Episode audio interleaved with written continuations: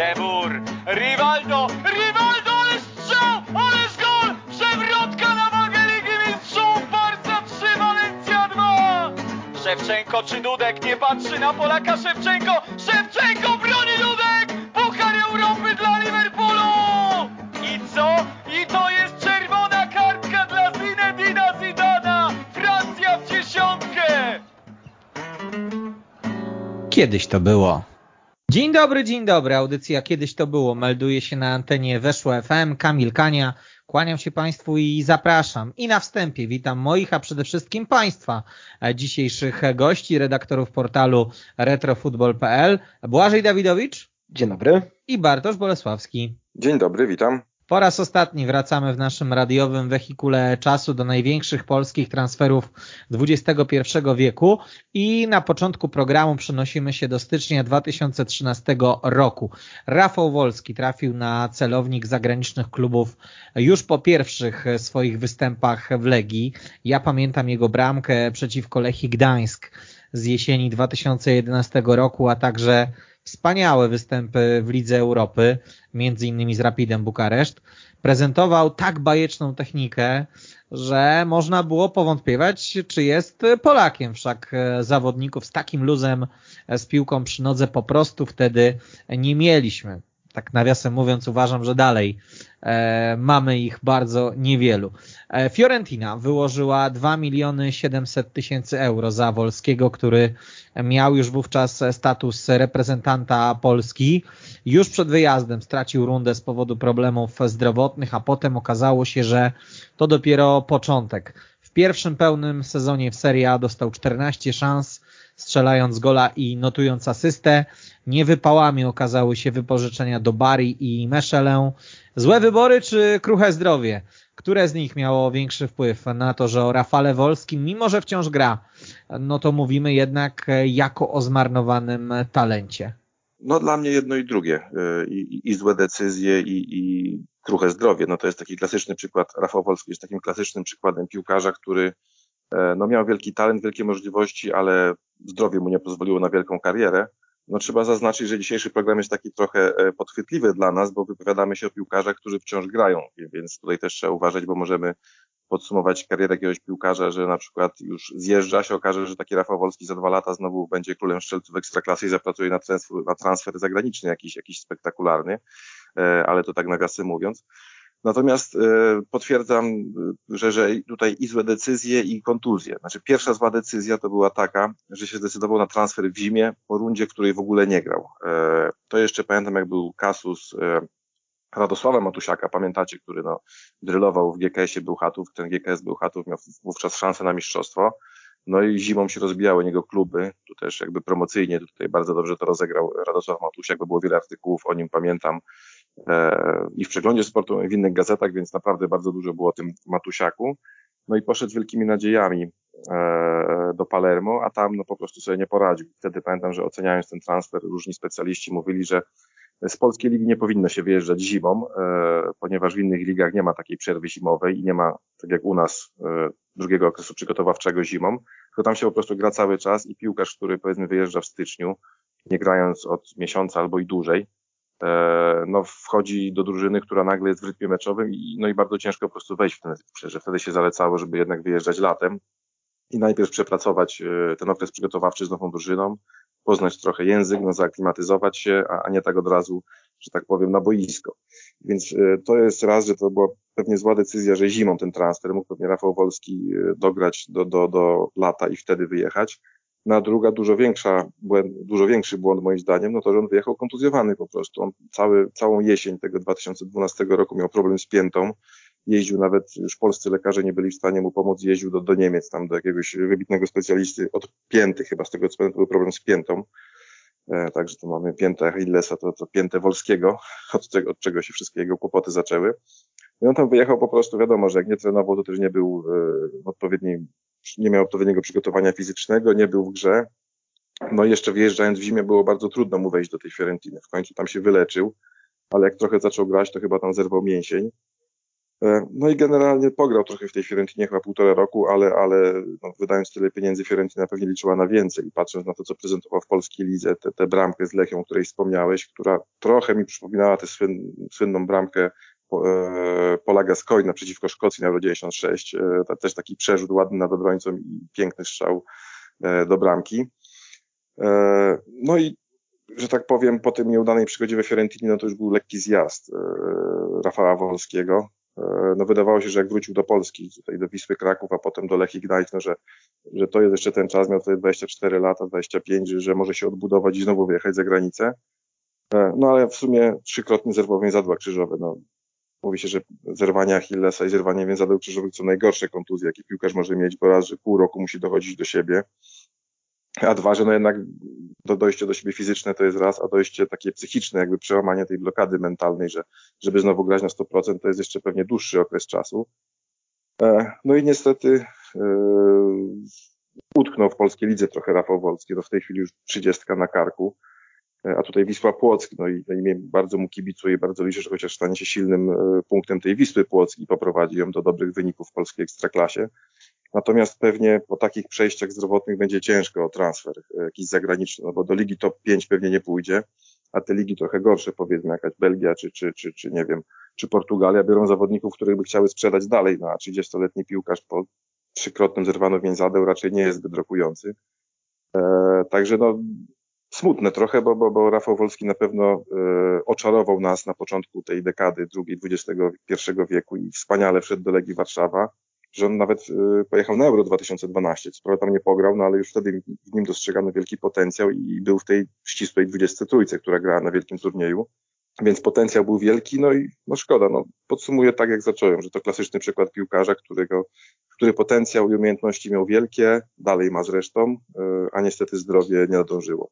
No, troszeczkę z tą karierą zagraniczną Rafała Wolskiego niestety jest smutna sprawa, że po prostu był piłkarz, a tak naprawdę później nie było piłkarza przez dobre 4 lata, bo no prawda jest taka, już tutaj, tak jak właśnie wspominaliście, tak, że e, Rafał Wolski naprawdę w tej naszej lidze błysnął. No, mamy ligę, która cierpi na deficyt gwiazd, która cierpi na deficyt jakichś takich e, postaci, które swoją grą przyciągały, e, przyciągały wzrok telewizów czy ludzi na trybuny, a właśnie taką postacią był Rafał Wolski, tak, bo to był chłopak, którego gra naprawdę potrafiła działać na wyobraźnię kibiców. No, piłka mu zupełnie nie przeszkadzała, miał taką, miał taką boiskową fantazję, tak? Potrafił, potrafił e, bardzo, bardzo dobrze podawać, przedryblować rywali, robić akcje, które naprawdę gdzieś później lądowały w takich dobrych kompilacjach na, e, na YouTubie. No, poruszał się na boisku z tą taką naprawdę lekkością, że można było włączać telewizor tylko po to, żeby Rafała Wolskiego, e, Wolskiego po prostu oglądać. I naprawdę takich mało było e, w tej XXI wieku, a szczególnie w tej drugiej, w drugiej dekadzie XXI wieku. Mało mi takich piłkarzy grających w lidze polskiej przychodzi, przychodzi do głowy tak, tak ciekawie i tak e, fantazyjnie grających, jak, jak to robił Rafał Wolski w Legii. Łatwo oczywiście tak z perspektywy czasu e, wskazać te popełnione błędy, które były w przypadku, w przypadku Wolskiego. Tak jak tutaj już właśnie e, Bartosz wspominał, że, że, że to był wyjazd po tej półrocznej kontuzji, gdzie, gdzie, gdzie tak naprawdę nie grał, że być może wyjeżdżał, znaczy dzisiaj też wiemy, że na pewno wyjeżdżał z, z ekstraklasy, na pewno nieprzygotowany fizycznie do gry w takiej lidze, lidze jak włoska. No i cóż, to niestety się potwierdziło. No, te nadzieje były spore, bo jednak ta długość umowy, no, jaką, jaką Fiorentina chciała podpisać z Wolskim, to było 4, kontrakt na 4,5 roku, wskazywały na to, że e, w klubie z Florencji no, spore nadzieje wiążą z talentem, e, z talentem Polaka. Tam chyba było wydanych ponad 2,5 miliona euro na ten transfer, więc, więc w klubie na pewno liczono na to, że w ciągu tych kilku najbliższych sezonów Wolski okaże się bardzo ważnym punktem drużyny. Wiemy, że było inaczej. No, te złudzenia trwały trochę, nawet i dość długo, bo, bo wiadomo, no Fiorentina to, to silny klub, tak. Było sporo tych rywali dla Wolskiego do wywalczenia miejsca w składzie. Silna liga.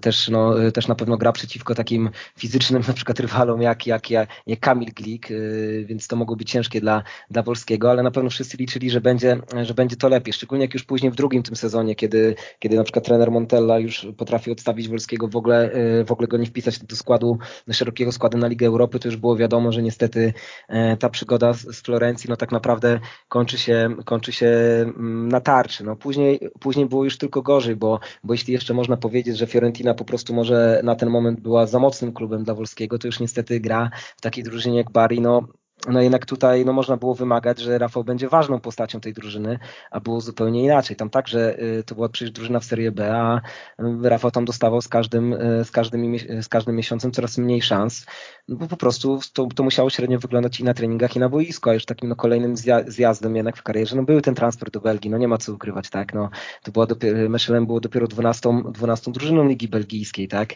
więc, więc, więc odbicie się już na tym poziomie było naprawdę no, znakiem tego, że niestety Rafał Wolski był kompletnie nieprzygotowany do tego wyjazdu za granicę. Tym bardziej, no jak spojrzymy niestety, jak te lata, jak te lata za granicą wyglądały, tak, to od maja 2012 roku przygoda Rafała Wolskiego z piłką wygląda w ten sposób, że najpierw złapał bardzo poważną kontuzję, później e, ma transfer do Serie A, gdzie, gdzie e, po pół roku nie grania w piłkę, nie poradził sobie w Fiorentinie, następnie nie poradził sobie w Bari, później nie poradził sobie w Belgii, więc mamy trzy kluby z rzędu, w których sobie e, Rafał Wolski tak naprawdę nie poradził, gdzie zmagał się z kontuzjami, gdzie nie grał, gdzie nie dorósł fizycznie do tej gry. E, no i za komentarz najlepszy chyba niech wystarczy, że tak naprawdę w ciągu tych 3,5 roku tak naprawdę tylko 15 razy zaczynał mecze wyjściowej, e, wyjściowej 11. No, całe szczęście, że później było troszeczkę, troszeczkę lepiej już po tym powrocie do Polski, szczególnie ten początek Wiśle Kraków, tak, był bardzo obiecujący, bo to z tego co pamiętam, to chyba w ogóle tam w, w ośmiu pierwszych spotkaniach po przyjeździe do Polski, no chyba miał 4 bramki i 5 asyst. No później, później wiadomo, różnie to wyglądało z przygodą w Lechii Gdańsk, też jeszcze teraz mamy oczywiście, oczywiście e, były te wszystkie, wszystkie mm, rzeczy, które działy się z Piotrem Stokowcem, o których, o których opowiadał, opowiadał Wolski. No ale na przykład w roku 2017 na stronie weszło, e, na stronie weszło Rafał Wolski był e, bardzo wysoko w rankingu ofensywnych polskich pomocników, więc, więc te przebłyski w naszej ekstraklasie miał dobre. No na pewno jeszcze o nim, tak jak tu Bartosz wspomina, to jest dalej, to jest mimo wszystko dalej jeszcze zawodnik, który coś w lidze polskiej może pokazać, bo to nie jest jeszcze, jeszcze emeryt, no ale już wiemy, że ten pociąg pod tytułem y, wielkiej kariery na miarę oczekiwań talentu już niestety bardzo dawno Rafałowi odjechał i niestety ta kariera, kariera za granicą, no nie można jej inaczej nazwać niż po prostu rozczarowaniem.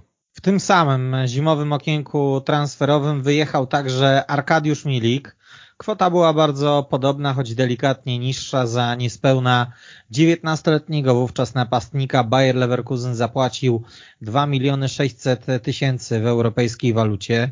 Dla pierwszej drużyny z Bayerny zagrał raptem 8 meczów i nie zdobył choćby jednej bramki. Niewiele lepiej było w Augsburgu, gdzie trafił na wypożyczenie. Odbudował się w Ajaxie Amsterdam, gdzie zdobył 21 bramek w Eredivisie sezonu 2000 2015-2016 i zapewnił sobie transfer do Napoli. Włosi zapłacili aż 32 miliony euro. To oznacza, że Holendrzy zarobili ponad 29 milionów, bo wcześniej sami zapłacili niespełna 3 Bayerowi Leverkusen. No niezależnie od tego, co Arkadiusz Milik jeszcze osiągnie, bo to ciągle młody piłkarz, e, jeszcze przed 30, no to na pewno bardzo dużo zawdzięcza trenerowi Adamowi Nawałce. No bo tak, on wchodził, jak pamiętam, do górnika jako 17-latek. On taki był dość szybko wyrośnięty, w przeciwieństwie do Rafała Wolskiego, już jako 17-latek fizycznie był gotowy do walki w seniorach i w polskiej ekstraklasie.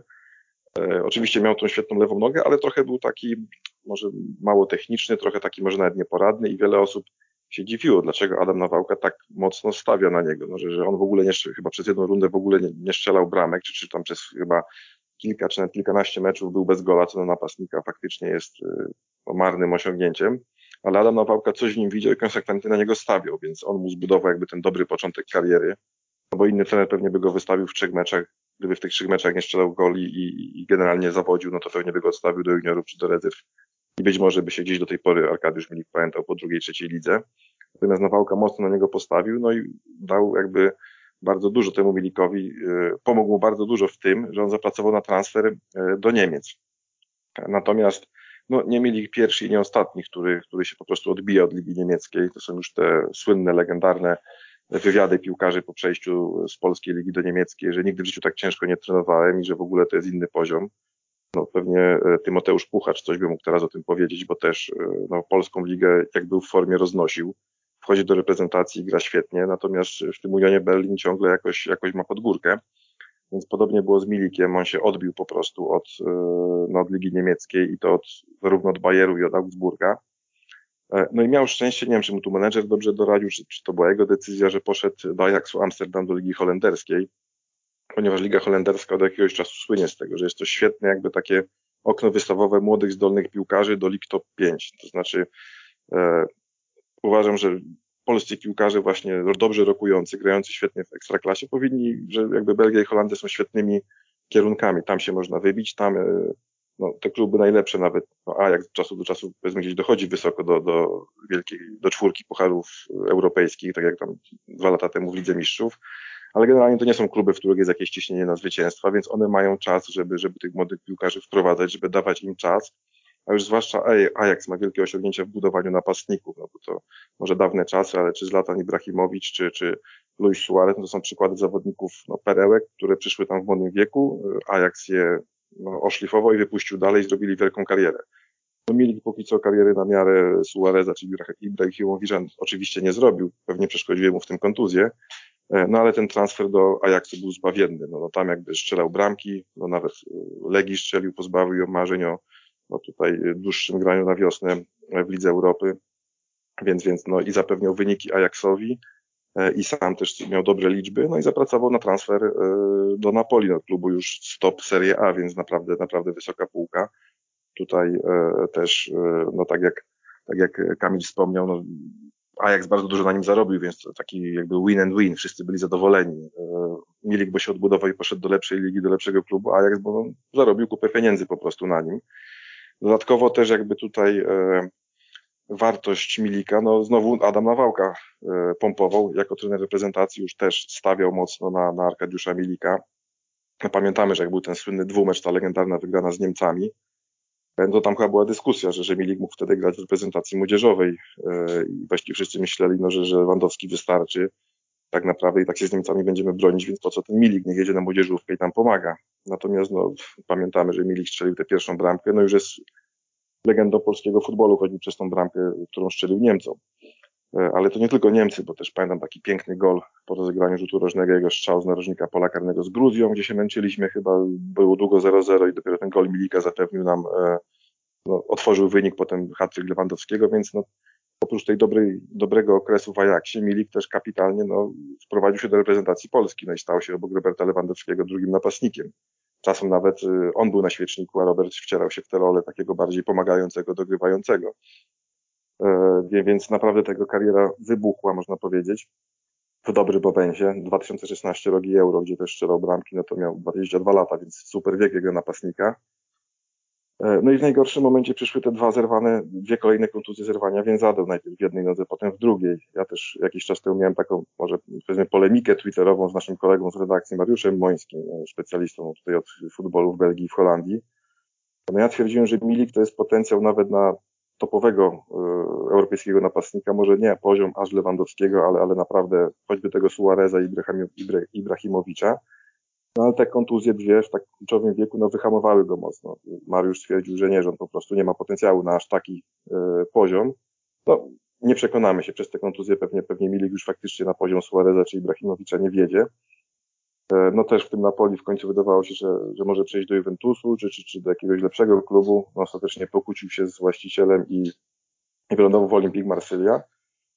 E, no i właściwie nie wiem, jakoś tak aż bardzo ligi francuskiej nie śledzę, parę meczów widziałem Milika i to jest tak, no nie jest źle, gra tam, strzela bramki, ale też nie jest już y, jakaś taka forma, która by mogła pozwolić mu na jakiś transfer do jeszcze lepszego klubu, więc no tak jak wspomniałem na początku, Milik to jest jeszcze młody piłkarz, więc, więc ma dużo czasu, żeby jeszcze i naszczelać bramek i dla reprezentacji oby i, i, i dla e, swojego klubu, czy to będzie Olympique Marsylia, czy, czy, czy jakiś inny. Natomiast no, trochę, trochę osiągnął pewien pułap i, i, obawiam się, czy będzie mógł skoczyć wyżej. No, obym się mylił i oby, oby już zdrowie mu dopisywało, bo, bo tutaj też trzeba powiedzieć, że te kontuzje trochę go poturbowały przez parę lat. E, ale oby wreszcie zdrowie mu dopisywało i no jednak uważam, że ta jego lewa noga to jest naprawdę wielki dar i, i no i oby, oby, oby jednak jeszcze ten, ten chociaż półeczkę wyżej wskoczył, może do, e, nie wiem, Ligi Angielskiej, czy, czy powrót do Ligi Włoskiej, do któregoś czołowego klubu. No, życzę mu, żeby tak się stało. No na talencie Arkadiusza Milika tak naprawdę już łatwo było się poznać już w takim młodym wieku, bo to jednak, jak tu Bartosz wspomniałeś, to był piłkarz, który debiutował w Ekstraklasie mając 17 lat. Tak naprawdę już od tego 17 roku życia zaliczał każdą kolejną młodzieżówkę, których naprawdę miał świetne występy. Ja tylko przypomnę, że przecież on był absolutnie kluczową postacią naszej kadry U21 w eliminacjach do Euro 2015 i to w 2013 roku miał e, taki rok w tej reprezentacji młodzieżowej, że potrafi strzelić dwa gole Turką, trzy gole Marcie, trzy gole Grecją Grekom, więc nic dziwnego, że o, o skali talentu Arkadiusza Milika, Arkadiusza Milika no, zaczęło być naprawdę głośno. Natomiast no, nie ma co ukrywać, że niestety no, zapłaci na początku frycowe e, na, e, na obczyźnie. Jednak to pierwsze zderzenie z takim zagranicznym futbolem było dosyć bolesne. E, on przychodził do Niemiec tak naprawdę po zaledwie 38 meczach w Ekstraklasie i ten transfer e, z tego co kojarzę mu nie tylko odradzał ówczesny trener klubowy, czyli Adam Nawałka, ale również trener reprezentacji Waldemar Fornalik. No jednak Arkadiusz uznał, że jest to dobry pomysł.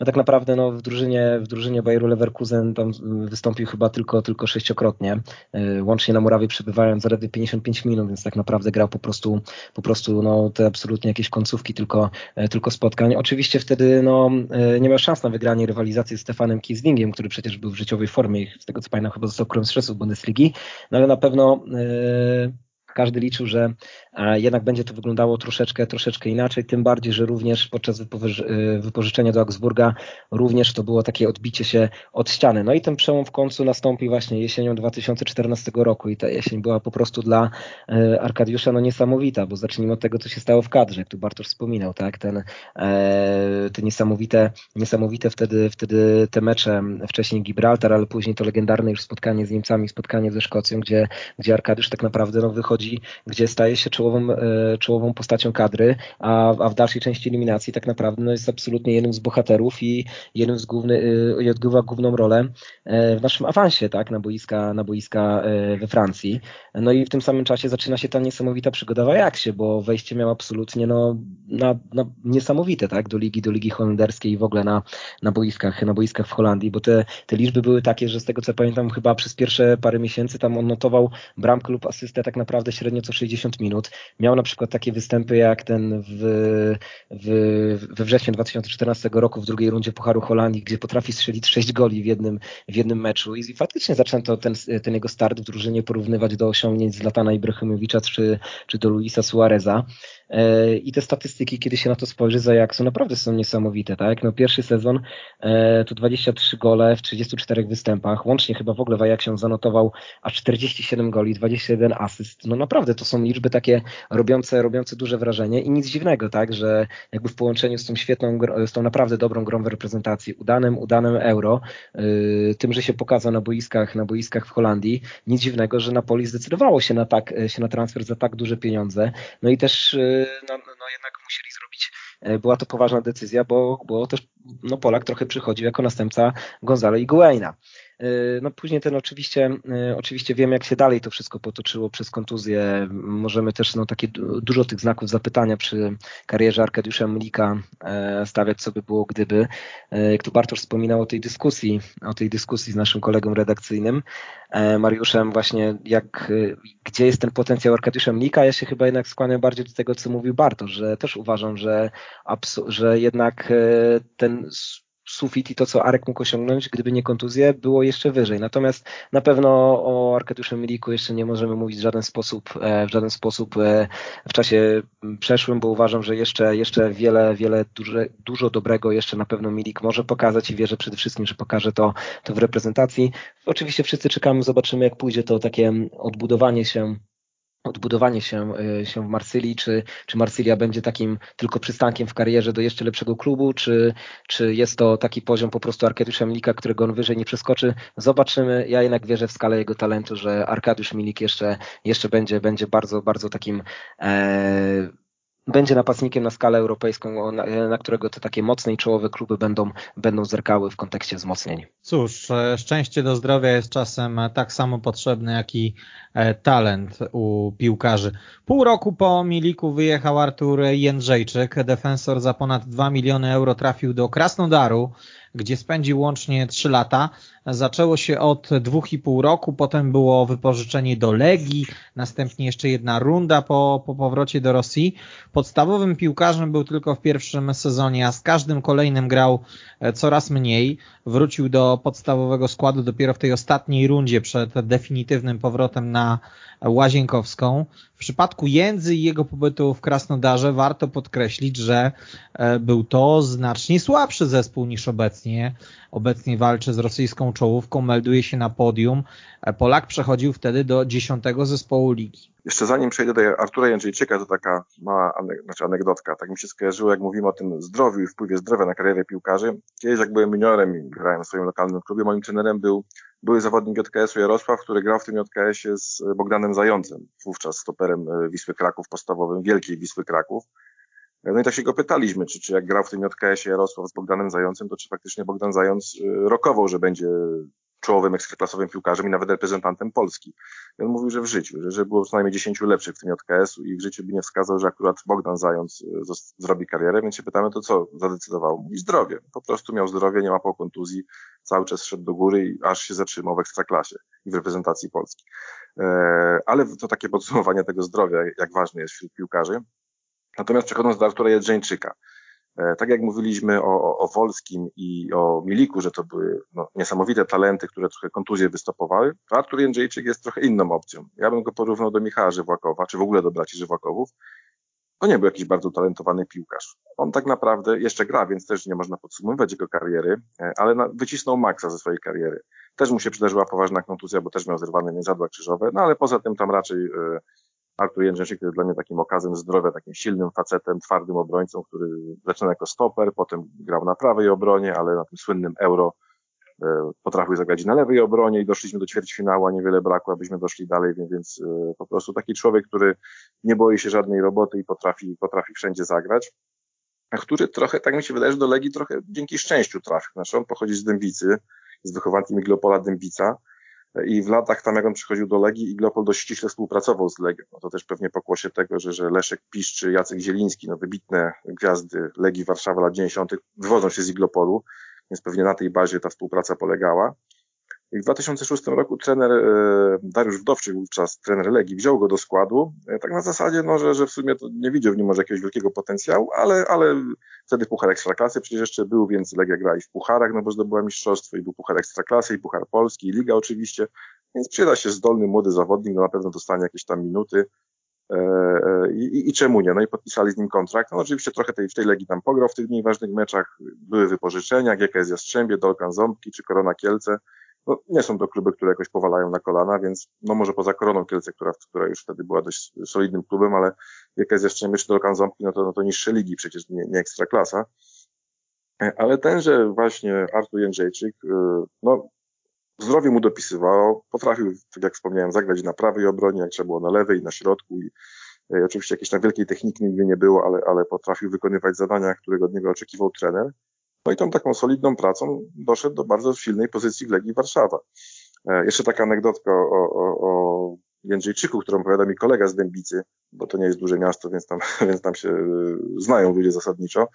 E, I mówił o, o tym, że Jędrzejczyk dostał kontrakt z Legii Warszawa i kupił sobie najnowsze Audi i potem jeździł po Dębicy, żeby je przerobić na gaz, bo, bo jeszcze jakby zostały te stare przyzwyczajenia, że, że ma dobre auto, ale żeby oszczędzić to, to, to trzeba przerobić na gaz. No jeszcze wtedy się nie spodziewał być może, że zrobi taką karierę i może sobie kupić pięć Audi i, i nie musi tego wcale przerabiać na gaz.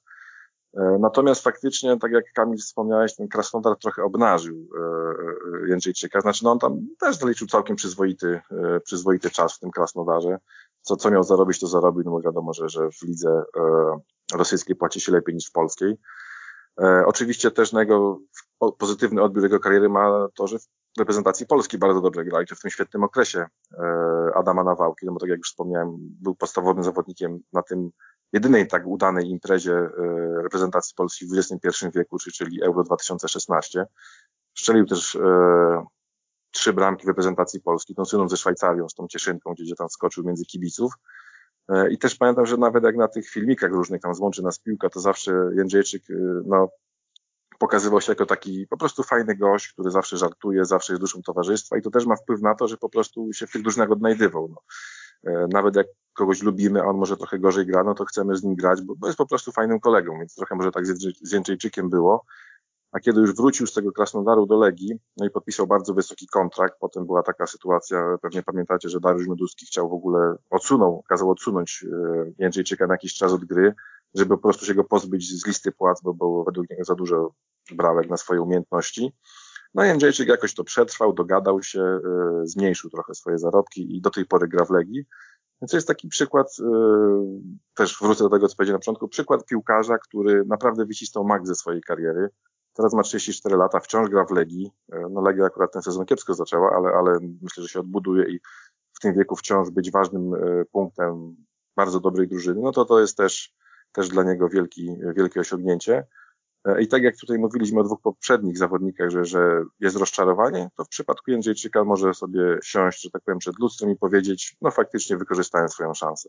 Ja tutaj absolutnie się podpiszę pod słowami Bartosza, jeśli chodzi właśnie o, e, o to, ile z kariery był w stanie wyciągnąć Artur Jędrzejczyk, bo przecież no, myślę, że nikt w jego rodzinnej dębicy tak naprawdę nie zakładał, że to może być człowiek, który rozegra w reprezentacji Polski 40 meczów, który pojedzie na Mistrzostwa Świata, który, który będzie podstawowym zawodnikiem drużyny osiągającej ćwierćfinał na Mistrzostwach Europy, tak? Na pewno było wielu w jego roczniku, wiele o wiele więcej bardziej utalentowanych piłkarzy, ale pytanie, czy, czy byli równie skorzy do pracy i czy mieli równie duże ambicje jak Artur Jędrzejczyk, bo tego na pewno Arturowi odmówić, odmówić nie można. Tak? No, do, Legii, do, do Legii, jak to zostało wspomniane, trafił w 2006 roku, jednak na te takie na okres takich regularnych występów w drużynie wojskowych no musiał trochę poczekać, bo tak naprawdę dopiero do sezonu 2011-2012 to jest tak naprawdę pierwszy sezon, gdzie tak regularnie dostaje szansę gry w podstawowym składzie i to również owocuje wtedy powołaniami do reprezentacji Polski.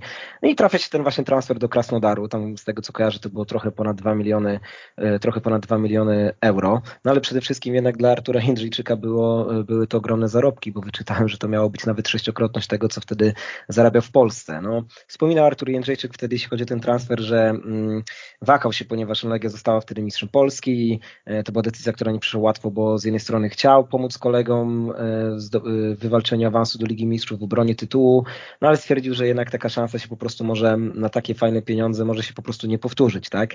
Podpisał trzyletnią umowę. E, tak jak tutaj Kamil wspominał o, o tym, że Krasnodar to na pewno nie była drużyna z, tej, z takiego absolutnego topu Ligi Rosyjskiej, jednak no, Jędrzejczyk zwracał uwagę na przykład na bazę treningową, która po prostu była o wiele bardziej rozbudowana niż to, co miała, niż to, co miała Legia Warszawa.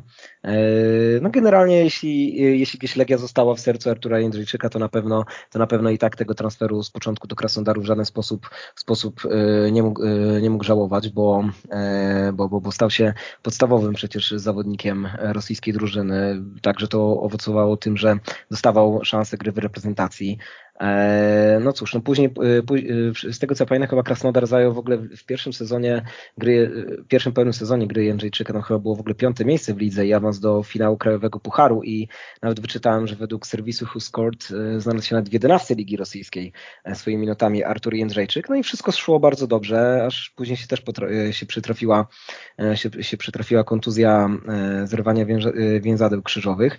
No później wiemy, tak, że, że to jest powrót Artura Jędrzejczyka do Polski, jak tu Bartosz wspominał, różne były te perypety, jeśli chodzi o jego zarobki i tak dalej. Natomiast fakty są takie, że dzisiaj Artur Jędrzejczyk, jako 34-letni zawodnik Legii Warszawa, jest najbardziej utytułowanym graczem w historii klubu. Tak? To jest, ma na swoim koncie 6 mistrzostw kraju, 5 pucharów krajowych i co by nie mówić o Arturze Jędrzejczyku, jest po prostu legendą, legendą Legii Warszawa. Tak? I e, również, również e, sam ten fakt tego, że jest to po prostu no, sympatyczny człowiek, jak się oglądało te filmy Złączy nas piłka, naprawdę nieraz mi e, cieszyła się naprawdę twarz, kiedy widziało się jakieś te takie, może czasami nie najwyższych lotów, ale jednak te takie żarty Jędrzejczyka. Było widać, że to jest po prostu e, gość, który robi, robi tą atmosferę w kadrze sympatyczny, przyjemny. No i fajnie, że możemy o kimś powiedzieć, że karierę, że ze swojej kariery wycisnął maks na to, ile mu pozwalały umiejętności. Że czasami jednak ta głowa, praca, ambicja i talent są ważniejsze niż to, ile, yy, znaczy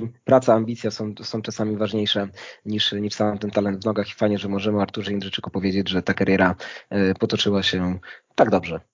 Po sezonie 2012-2013 już jako reprezentant Polski wyjechał też Waldemar Sobota. FC Brysz zapłaciło Śląskowi Wrocław milion euro.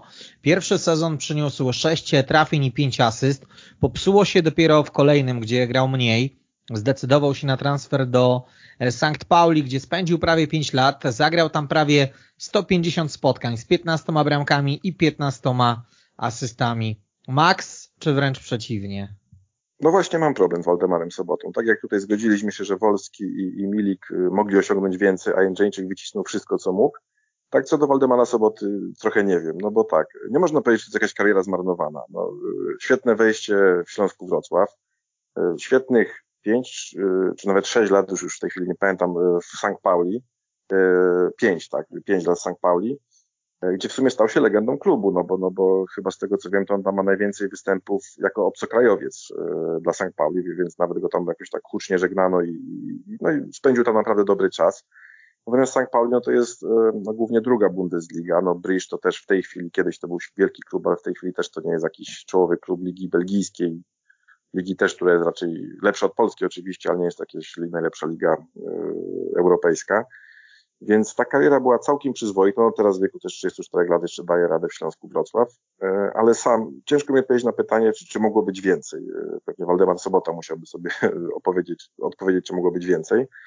E, natomiast no jeszcze w ogóle taka ciekawostka, bo, bo pamiętam, że jak on przyszedł do tego FC Brisz, wszyscy byli zachwyceni, że e, on płynnie mówi po niemiecku i po prostu tam bez problemu się odnajduje w FC Brisz. Chociaż no wiadomo, że Belgia, e, ale tam niemiecki znali, on się dogadywał. Pamiętamy te słynne historie Wojciecha Pawłowskiego, jak pojechał do Fiorentiny, ten już legendarny wywiad po angielsku, Solicz, Keeper i tak dalej, więc to było takie miłe zaskoczenie, że Polak wyjeżdża za granicę i, i mówi w języku obcym, no ale to trzeba powiedzieć, że, jest tego przyczyna, ponieważ ojciec Waldemara e, był aktywnym działaczem mniejszości niemieckiej w Polsce i w ogóle to jest taki region, Opolszczyzna, no, gdzie, gdzie tych Niemców jest, jest dużo. E, i, i, i stąd i ma dużo rodziny też e, w Niemczech, Waldemar Sobota, gdzie jak mu sam wspominał, kuzyni przyjeżdżali na wakacje do Polski, on rozmawiał z nimi tylko po niemiecku jako dziecko, więc do tego ten, ta baza językowa była bardzo dobra i też pewnie dlatego bardzo dobrze czuł się w St. Pauli. No, no, jakby, jednak to, że się możesz bez problemu porozumieć jest, jest bardzo ważne.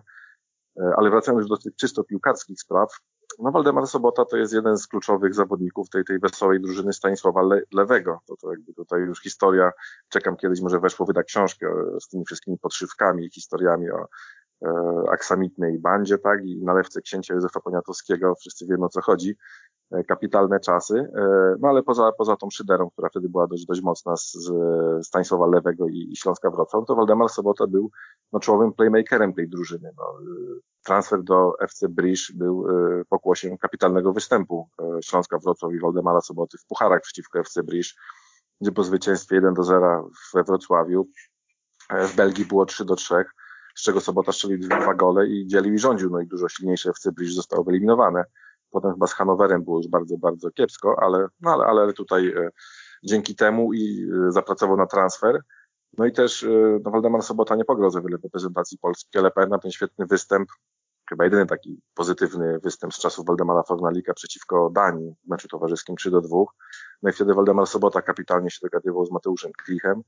No i wtedy to był taki promyk nadziei, no, że mamy takich dwóch fajnych, no, młodych jeszcze stosunkowo wtedy przynajmniej no, Klich był bardzo młody, a, a, a e, Sobota już troszkę starszy. Mamy takich dwóch fajnych, ofensywnie grających, kreatywnych piłkarzy. Być może ta reprezentacja zaskoczy właśnie pod wodzą tutaj Klicha, E, i, i Sobotno, oczywiście z Lewandowskim na szpicy może coś zwojujemy. No ostatecznie nie zwojowaliśmy. E, o Klichu już rozmawialiśmy kiedyś, że ta kariera się też dziwnie potoczyła. Na szczęście wrócił na dobre tory. Natomiast Sobota no, z radarów reprezentacji trochę zniknął. E, kiedy objawił się talent Piotra Zielińskiego, no to Sobota już i starszy, i chyba trochę mniej jednak utalentowany i z mniejszymi umiejętnościami nie był aż taki potrzebny. E, natomiast mi się wydaje, że, e, że, że, że, że to jednak była przyzwoita kariera. No, że ten, czas St. Pauli, myślę, że do Hamburga i do tej dzielnicy St. Pauli sobota może zawsze pojechać, zawsze tam będzie miło przywitany, miło wspominany i, i teraz jeszcze taka no, emeryturka czy dogrywanie tutaj tej piłkarskiej jesieni w Śląsku Wrocław, no drużynie, która walczy o puchary, która jest czołową w Polsce, E, wydaje mi się, że, że mimo wszystko powinien być zadowolony ze swojej kariery. Może trochę niedosyt to reprezentacja Polski, że tam może mógł więcej zaistnieć, ale ostatecznie w życiu bym nie powiedział, że to jest zmarnowana kariera. W ogóle przypadek Waldemara Soboty to jest taki bardzo ciekawy, bo to jest człowiek, który jeszcze w wieku 20 lat e, grał w czwartej lidze, a w Ekstraklasie zadebiutował dopiero jako 23, e, mając, mając 23 lata, a chwilę później e, okazało się, że ciężko było sobie e, przez jakiś czas wyobrazić skrzydło reprezentacji bez niego, tak? I z ligi wyjeżdżał jako gwiazda Śląska Wrocław e, po świetnym okresie, tak? Gdzie zdobyto mistrzostwo, gdzie trzy razy było podium, gdzie był super puchar, wreszcie po tym e, bardzo dobrym dwumeczu z Brugiem, gdzie przecież no, Śląsk niespodziewanie, niespodziewanie przeszedł Belgów, y, gdzie absolutnie Waldemar Sobota był bohaterem tego, tego dwumeczu. No. W związku z tym też no, jakby wiązano tak naprawdę Bryż nadzieję, nadzieję z transferem soboty, bo ten początek był obiecujący, tak? Nic nie wskazywało, że to będzie jakieś takie odbicie się, odbicie się od ścian tego zagranicznego, zagranicznego futbolu.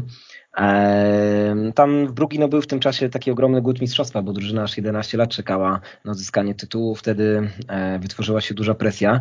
W pierwszym roku Sobota strzelił 6 e, bramek, 5 asyst, e, no ale no, no, jednak oczekiwano tak naprawdę od Soboty, od Soboty więcej. Tak samo w kolejnym sezonie klub nie był w stanie nawiązać, nawiązać takiej walki, żeby to mistrzostwo, to mistrzostwo zdobyć. Tych minut też już nie było, te, też już nie było tak dużo. No i cóż, no i można sobie zadać pytanie, czy mógł Belgii zagrać więcej? Prawdopodobnie no mógł, bo jednak, jednak, jednak oczekiwania na pewno były większe, kiedy, kiedy przychodził jako gwiazda tej naszej ligi i tak naprawdę regularny reprezentant, e, reprezentant kraju. No ale później wiemy, tak, był ten transfer, był ten transfer do, do St. Pauli. Tam liczby może nie były za bardzo wyróżniające, bo tak naprawdę mm, tych, ani tych goli, ani asyst dużo nie było. No ale St. Pauli był drużyną walczącą swego czasu na, na początku przygody soboty w Niemczech, tak naprawdę walczącą o utrzymanie w drugiej Bundeslidze i no, Sobota po prostu grał w tej drużynie regularnie.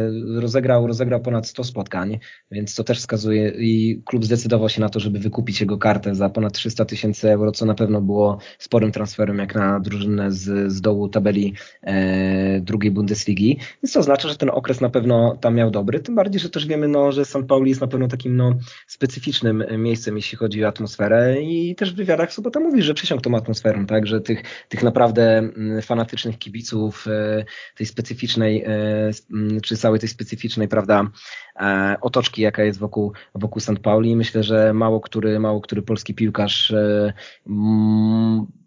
może tyle anegdot pewnie opowiedzieć o tym, co się tam, o tym, co się działo i grać w tak, na pewno w tak niezwykłym, w tak niezwykłym klubie. No na pewno, na pewno gdzieś taki jest zawód, jeśli chodzi, bo, bo, tak, bo ta kariera trochę była taką sinusoidą, tak, że tak jak wspomniałem, że Sobota zaczynał bardzo późno, gdzie nagle bardzo mocno wystrzeli, była ta regularna gra w reprezentacji, później tylko zjazd, ale no na pewno coś, co Sobota, tak jak tutaj wspominaliśmy o, Ar Arkadiuszu Miliku, że co by nie było, jak się jego kariera nie potoczy, to zawsze ma bramkę w tym legendarnym meczu z Niemcami, no to Sobota także w tamtym meczu, trzeba pamiętać, że, w tym, y, że wszedł i także minuty w tamtym meczu ma, ma zaliczone, więc na pewno to w tym piłkarskim CV ma to zapisane, będzie mógł wnukom wspominać, że zagrał w jednym z najważniejszych meczów w historii polskiego futbolu. No dzisiaj także y, Waldemarowi Sobocie życzę, y, życzę jak najlepiej. Fajnie, że akurat wrócił do takiej drużyny, z którą, wcześniej odnosił takie sukcesy i na pewno gdzieś e, pomimo tego, że w Brugi ta przygoda była średnia i ta kariera zagraniczna być może, jeśli chodzi o te liczby bramek, aż tak się dobrze, dobrze nie potoczyła, to na pewno,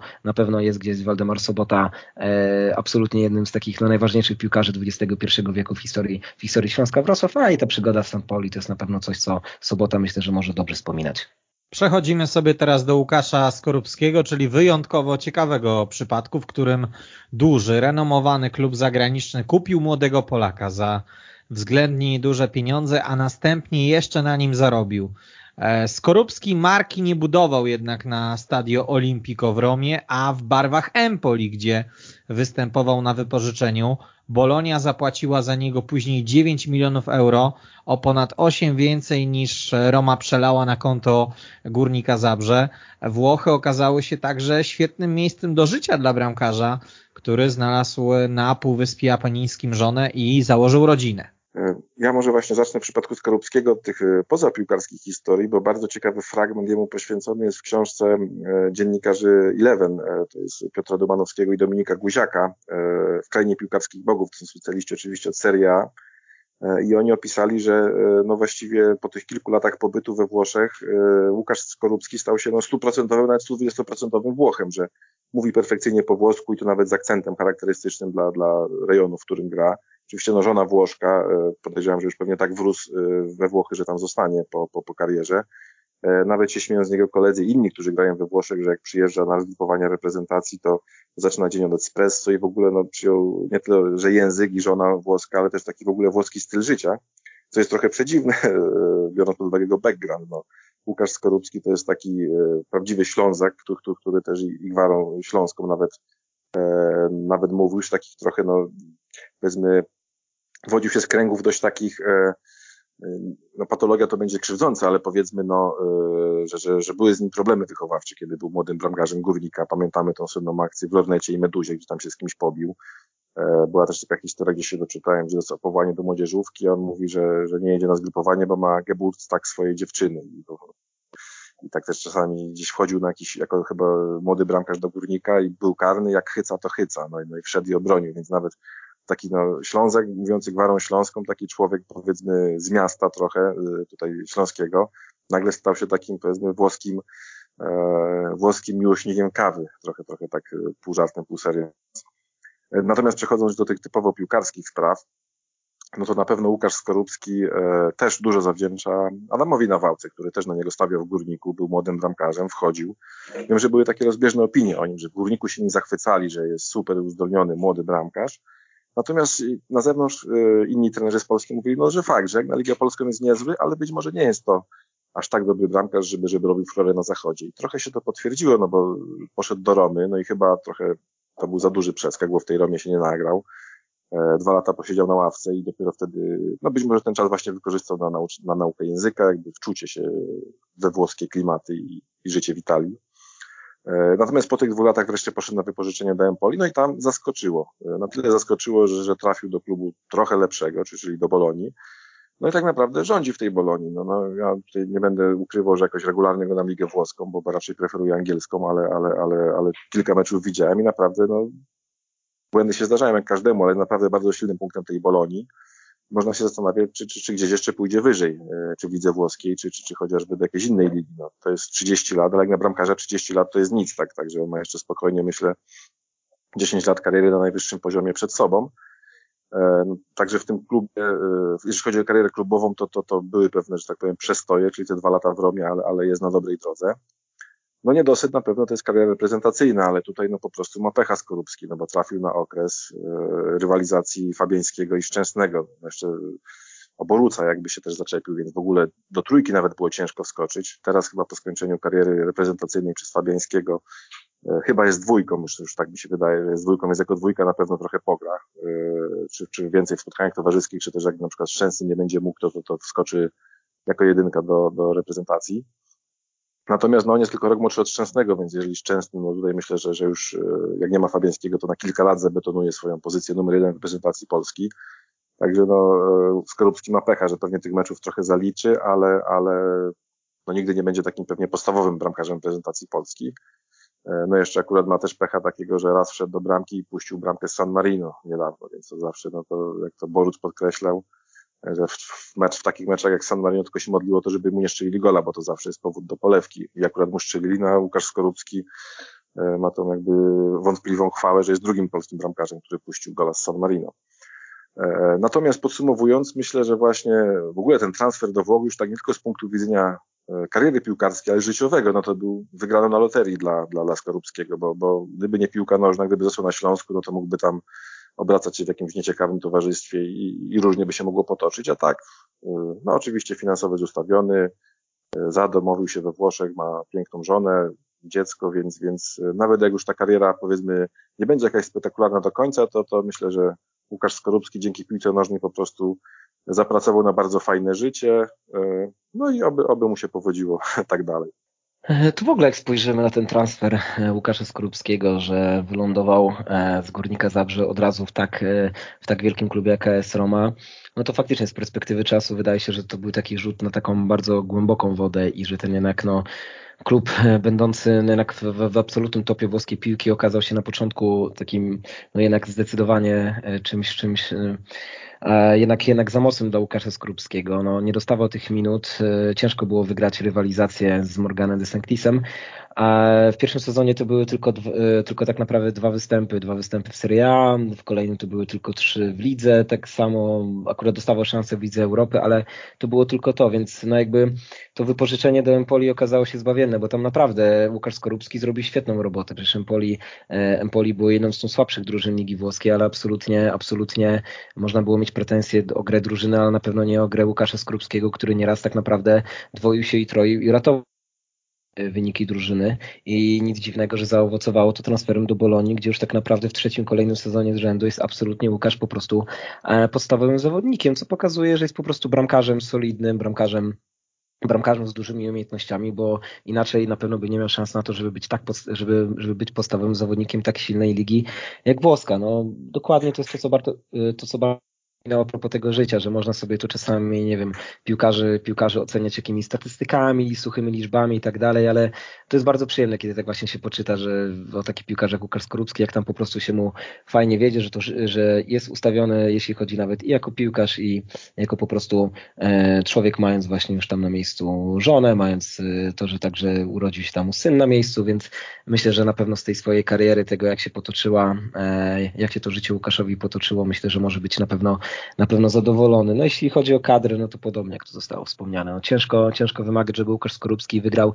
rywalizację z Wojciechem Szczęsnym czy z Łukaszem Fabiańskim. Natomiast no, dzięki jednak swoim tu umiejętnościom, regularnym, dobrym występom na kadrę, na kadrę na pewno jeździ. Teraz właśnie wydaje się, że będzie tym numerem dwa i wydaje się, że e, jeśli, e, jeśli Polacy awansują jeszcze w najbliższym czasie na jakieś wielkie turnieje, to na pewno tam będzie miejsce dla Łukasza Skorupskiego, jeśli oczywiście zdrowie pozwoli. Zresztą już przecież był w kadrze na Euro 2000, 2020. No myślę, że e, to na pewno Łukasz Skorupski też mi się nie wydaje, żeby, bo mieliśmy przez, e, no jednak Polska dobrymi bramkarzami, e, wieloma dobrymi, utalentowanymi bramkarzami stała. Nie wydaje mi się, żeby Łukasz Skorupski kiedykolwiek był, skala talentu Łukasza Skorupskiego, żeby była jakoś tak bardzo mocno bardzo mocno gdzieś opisywana w mediach jak niektórych innych polskich bramkarzy, więc wydaje mi się, że on wyciąga bardzo dużo ze swojej kariery, bo no, mało, który, mało który polski piłkarz na zachodzie mm, tak sobie dobrze poradził jak Łukasz Skorupski i myślę, że z tej kariery na pewno może być zadowolony. A zobaczymy, gdzie jeszcze, gdzie jeszcze faktycznie, gdzie to się wszystko potoczy, bo to jest jednak zawodnik z rocznika 1991, więc jak na bramkarza to jest nadal jeszcze całkiem, e, całkiem dobry wiek. Być może jeszcze, być może jeszcze Łukasz Skorupski zasłuży sobie na transfer do, do jeszcze jakiegoś mocniejszego klubu, za jeszcze naprawdę jakiś taki dobry kontrakt życia. Jak najbardziej mu tego życzę, bo wydaje się, że potencjał na to jak najbardziej jest. Inny Łukasz, Łukasz Teodorczyk, w sierpniu 2014 roku za 4 miliony euro zamienił Lecha Poznań na Dynamo Kijów. Przez półtora roku w stolicy Ukrainy zdobył 16 bramek we wszystkich rozgrywkach. E, I najpierw w ramach wypożyczenia, a potem definitywnie przeniósł się do Belgii. Już w pierwszym sezonie strzelił 22 gole w lidze, co zapewniło mu tytuł króla strzelców Jupiler Pro League kolejnym dorzucił 15 bramek w samej tylko lidze i zdecydował się na transfer do Włoch, co jak się okazało później było wyborem najgorszym z możliwych. Dla mnie Łukasz Teodorczyk to człowiek zagadka, totalnie, bo tak, patrząc już tak czysto piłkarsko, no nie jest jakiś wybitny technik, raczej, raczej byśmy mieli patrzeć na jego styl gry, to raczej taka szybkość, yy, przyspiesz, szybkość, yy, siła, no jakby gra głową, dostawienie nogi, no to nie jest jakiś na pewno technik, ani człowiek jakiś bardzo kreatywny. Więc z jednej strony można by mówić, że, że nie powinien sobie poradzić y, na zachodzie. No z drugiej wchodzi, po tej średnio udanej przygodzie w Kijowie, wchodzi do, do, do Ligi Belgijskiej, ją roznosi, że tak powiem, no, królem strzelców nie zostaje się byle kto całkiem niezłej europejskiej ligi. Więc dodałoby się tak jak Milik y, nastrzelał bramek dla Ajaxu, tak samo Teodorczyk powinien pójść jego śladami. No był już trochę starszy, ale, ale został królem strzelców y, Ligi Belgijskiej, więc była szansa, żeby pójść do lepszej ligi. Też tak jak Milik do włoskiej, tam powinien zaistnieć. No ale ale od czasu tego przejścia do Udinese kompletnie co, coś, coś, no nie idzie, ta kariera jakby składa się zamiast się rozwijać. Natomiast no jeszcze przechodząc do początku Łukasza Teodorczyka, on był w ogóle jednym z głównych postaci tej takiej ciekawej drużyny Polonii Warszawa, która wiadomo było już, że Jeneusz Król, no to pozorom, jakby go nazwał pewnie wspomniany Stanisław Lejwy, który gdzieś po prostu wyjechał i kompletnie nie było pieniędzy. Wiadomo było, że Polonia po sezonie się zawinie, bo, bo nie będzie miała pieniędzy, żeby przystąpić do nowego sezonu Ekstraklasy. Więc było to takie okno wystawowe y, i dla Piotra Stokowca jako trenera, i dla piłkarzy, których każdy pracował na to, żeby, żeby po prostu y, dostać jakiś dobry kontrakt w innym klubie. Łukasz Teodorczyk zapracował w tym sezonie na, na kontrakt Lechu Poznań, y, no gdzie było naprawdę przyzwoicie, no stał się jednym czołowym napastnikiem Lecha Poznań, więc, więc wydawało się, że transfer zagraniczny jest kwestią czasów i faktycznie było to Dynamo Kijów. No trochę, trochę się dziwiono, czy Dynamo Kijów to jest, to jest dobry kierunek, no ale z drugiej strony właśnie Liga Ukraińska z tego co wiem, chyba nie jest jakaś bardzo techniczna, raczej taka dość szybka i, i preferują takich napastników, którzy po prostu potrafią się znaleźć na pozycji i tą nogę czy głowę dostawić. Więc wydawało się, że to jest dobry kierunek. Poszło jak poszło. E, już wspomniałem o tej świetnej przygodzie w Anderlechcie i taka też no, mega sinusoida, jeśli chodzi o jego karierę. Natomiast też duży wpływ na to ma chyba no, trudny charakter Łukasza. E, tutaj też wczytałem się w taki artykuł Marka Wawrzynowskiego, e, który no, jakby jest wrogiem publicznym numer jeden pewnie dla, dla Łukasza Todorczyka za to, że opisał dość dokładnie jego taki no, background, czy, czy sytuację rodzinną bardzo, bardzo trudną. Już też nie będę wchodził w to, ale, ale po prostu y, życie, życie nie oszczędzało y, Łukasza Todorczyka jak był dzieckiem. Kiedyś właśnie jak się wybił w Polonii Warszawa, to Marek Wawrzynowski to bardzo dokładnie opisał i no, Łukasz się zezłościł na niego i w ogóle jakby przybrał, nabrał takiej awersji do mediów. Nawet w Belgii było to słynne, że jak ktoś chciał prosić o wywiad, to on po prostu robił minę tak jakby chciał wzrokiem dziennikarza zabić i odchodził. Były też te słynne konferencje prasowe reprezentacji Polski, gdzie po prostu Łukasz Teodorczyk patrzył tempo i, i w ogóle nie odpowiadał na pytania.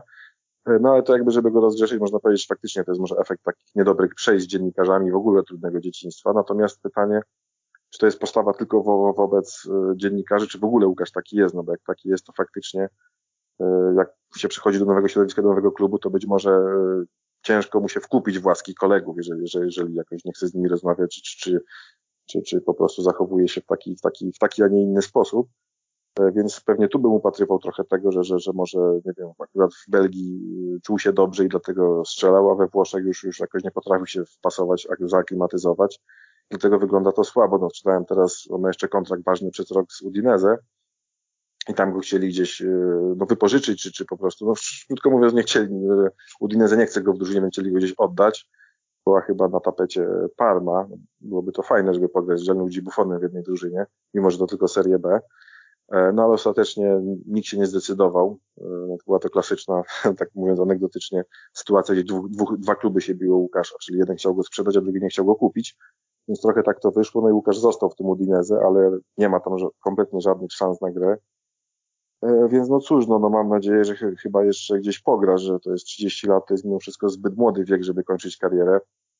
E, być może jakiś klub polski się zdecyduje od przyszłego roku e, dać szansę. No bo to jednak no, napastnik dobry w reprezentacji Polski miał momenty, kiedy wchodził, był nawet chyba przez jakiś czas trzecim wyborem Adama Nawałki po, po Miliku i po, po Lewandowskim, zanim jeszcze talent piątka rozbłysnął, no to, to wtedy Teodorczyk był takim wchodzącym i wydawało się, że, że ta kariera pójdzie do góry, no ale jest na, w tej chwili Łukasz na bardzo dużym zakręcie.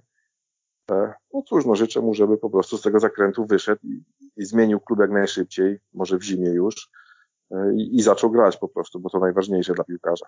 Z tego co pamiętam, to też Łukasz Teodorczyk, on w ogóle wyjeżdża na Ukrainę w takim e, gorącym okresie tego konfliktu rosyjsko, rosyjsko-ukraińskiego. rosyjsko ukraińskiego E, no, gdzieś na początku tej swojej przygody w Kijowie tak naprawdę balansował gdzieś tak pomiędzy byciem numerem dwa, numerem trzy w ataku, w ataku kijowskiej, e, kijowskiej drużyny. E, tak naprawdę ta pierwsza runda na Ukrainie to tak trochę przebiegała w ten sposób, że to było trochę takie bezczynne czekanie na okazję do gry, gdzie, gdzie, gdzie, gdzie tak naprawdę był dopiero trzecim wyborem. Później był trochę taki, nastąpił lepszy okres gry Łukasza na przełomie marca i kwietnia 2015 roku, bo miał tam taki serię, serię chyba czterech spotkań, gdzie, gdzie e, strzelał, e, strzelał bramki. No i dla trenera Rebrowa na pewno stał się takim solidnym jokerem, ale jednak tylko jokerem, bo w ciągu pierwszych 8 miesięcy na Ukrainie zaliczył mniej niż 300 minut, czyli to była tak naprawdę równowartość e, zaledwie trzech pełnych meczów. Tylko dwa razy w ciągu 17 ligowych spotkań wyszedł w pierwszej 11 i ani razu tak naprawdę nie dotrwał do końca, do końca meczu, więc to świadczy o tym, że ta pozycja Teodorczyka w Kijowie jakaś największa, jakaś E, bardzo dobra nie było, pomimo tego, że jednak swoje szanse dostawał i bramki też, e, bramki, bramki też e, od czasu do czasu gdzieś tam potrafił, potrafił strzelać. No, przed powołaniami na Euro 2016 ten bilans wyglądał tak, że miał w lidze 10 meczów i jedną strzeloną bramkę i przegrał tą rywalizację o wyjazd z Arturem Sobiechem i Mariuszem Stępińskim. Nie zmieścił się w szerokim składzie reprezentacji na Mistrzostwa Europy. Na chwilę później po tych powołaniach strzelił hat-trick w ciągu, strzelił hat w ciągu godziny w jednym ze spotkań z metalistem Harków, więc tak dosyć zabawnie to wyglądało. A, no ale cóż, no było wiadomo, że na pewno Łukasz, Łukasz, Łukasz będzie szukał innych, innych rozwiązań niż, niż ta Ukraina, gdzie jednak nie jest w stanie się w Kijowie przebić do, do pierwszego składu. No i tutaj dzięki, wydaje się chyba no, sprawnej, sprawnej bardzo pracy menadżera Marcina Kubackiego udało się trafić do Anderlechtu, do Anderlechtu, który okazał się absolutnie, absolutnie znakomitym miejscem dla Łukasza Todorczyka, tak? E, zaczął tak naprawdę od regularnej gry no, w absolutnie topowym belgijskim klubie, w drużynie, która występowała w europejskich pucharach i powiedzieć, że, że ten pierwszy sezon w, w, drużynie, w drużynie Anderlechtu był dobry, to nic nie powiedzieć, tak? No przecież w pierwszych 25 meczach dla Anderlechtu strzeli 21 goli, to naprawdę są niesamowite statystyki, tak jak tu Bartosz powiedział, my to możemy, to, było, to był taki okres, który mniej więcej później dopiero gdzieś tak powtórzył, powtórzył Łukasz Piątek, y, Krzysztof Piątek, przecież my co chwilę tylko odświeżaliśmy e, Flashscora czy jakieś inne strony, patrząc ile to tym razem Łukasz, Łukasz Teodorczyk e, strzeli tych bramek w, w lidze, tak? Absolutnie, absolutnie bardzo dobry sezon. Zaczęły się pojawiać w prasie teksty o tym, że Teodorczyk, Teodorczyk w Anderlechcie zostanie i to dostanie najwyższy kontrakt w historii drużyny. E, no ale cóż, no później ten drugi sezon, pomimo tego, że dalej jednak e, Teodorczyk potrafił odnajdować potrafił od czasu do czasu odnaleźć e, drogę do siatki rywali, ten jednak sezon nie był taki dobry, a poza tym zaczęło się, zaczęły się takie te, trochę te problemy pozaboiskowe. Jak tu Bartosz wspominał, oczywiście no, mm, to, że Teodorczyk miał ciężkie kontakty z mediami, to e, jakoś wynika też z takich różnych rzeczy, które, które miały miejsce w przyszłości, e, w przyszłości Łukasza, no natomiast jednak no, bywały te takie chwile w Belgii, gdzie potrafił pokazać środkowy palec do publiki czy do fotoreporterów, które e, na pewno dobrze nie wpływały, nie wpływały na, na to, w jaki sposób pisano o Teodorczyku, tym bardziej, że wyniki Anderlechtu były po prostu rozczarowujące, a od, a od piłkarza, który był królem strzelców poprzedniego sezonu wymagano po prostu, wymagano po prostu y, więcej niż strzelał, bo mm, takie porównanie, no, w listopadzie 2016 roku e, Teodorczyk miał, Teodorczyk miał strzelonych 11 bramek w lidze, a rok później w tym samym okresie strzelił zaledwie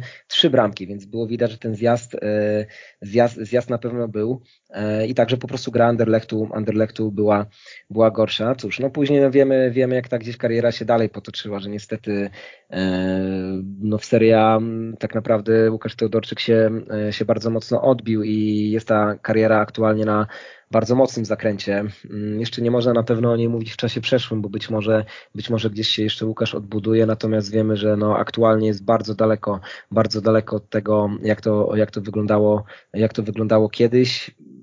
Zobaczymy, czy się uda no gdzieś tam, gdzieś tam kciuki na pewno, na pewno możemy trzymać za naszego reprezentanta, ale jednak, e, jednak, jednak wydaje się, że e, no to zderzenie z Serie A było po prostu, po prostu bolesne. Ale co by nie było, niezależnie od tego, czy Łukasz Teodorczyk niedługo na przykład wróci do Ligi Polskiej, czy Łukasz Teodorczyk, nie wiem, będzie próbował sił w innych klubach, no trzeba sobie powiedzieć, że jednak e, zostanie królem strzelców solidnej zachodniej ligi, czy i podpisanie no, najwyższego kontraktu w historii no, tak zasłużonego klubu jak Anderlecht, to naprawdę jest niesamowity wyczyn i gdzie w tym swoim swoim piłkarskim CV Łukasz, Łukasz Teodorczyk może to, to sobie e, spokojnie wpisać i no to jest naprawdę, to, to jest duży sukces, który osiągnę, e, który niewielu z polskich piłkarzy miał tak znakomity sezon w jakimś solidnym europejskim klubie, jak wtedy miał Łukasz Teodorczyk w barwach Anderlechtu.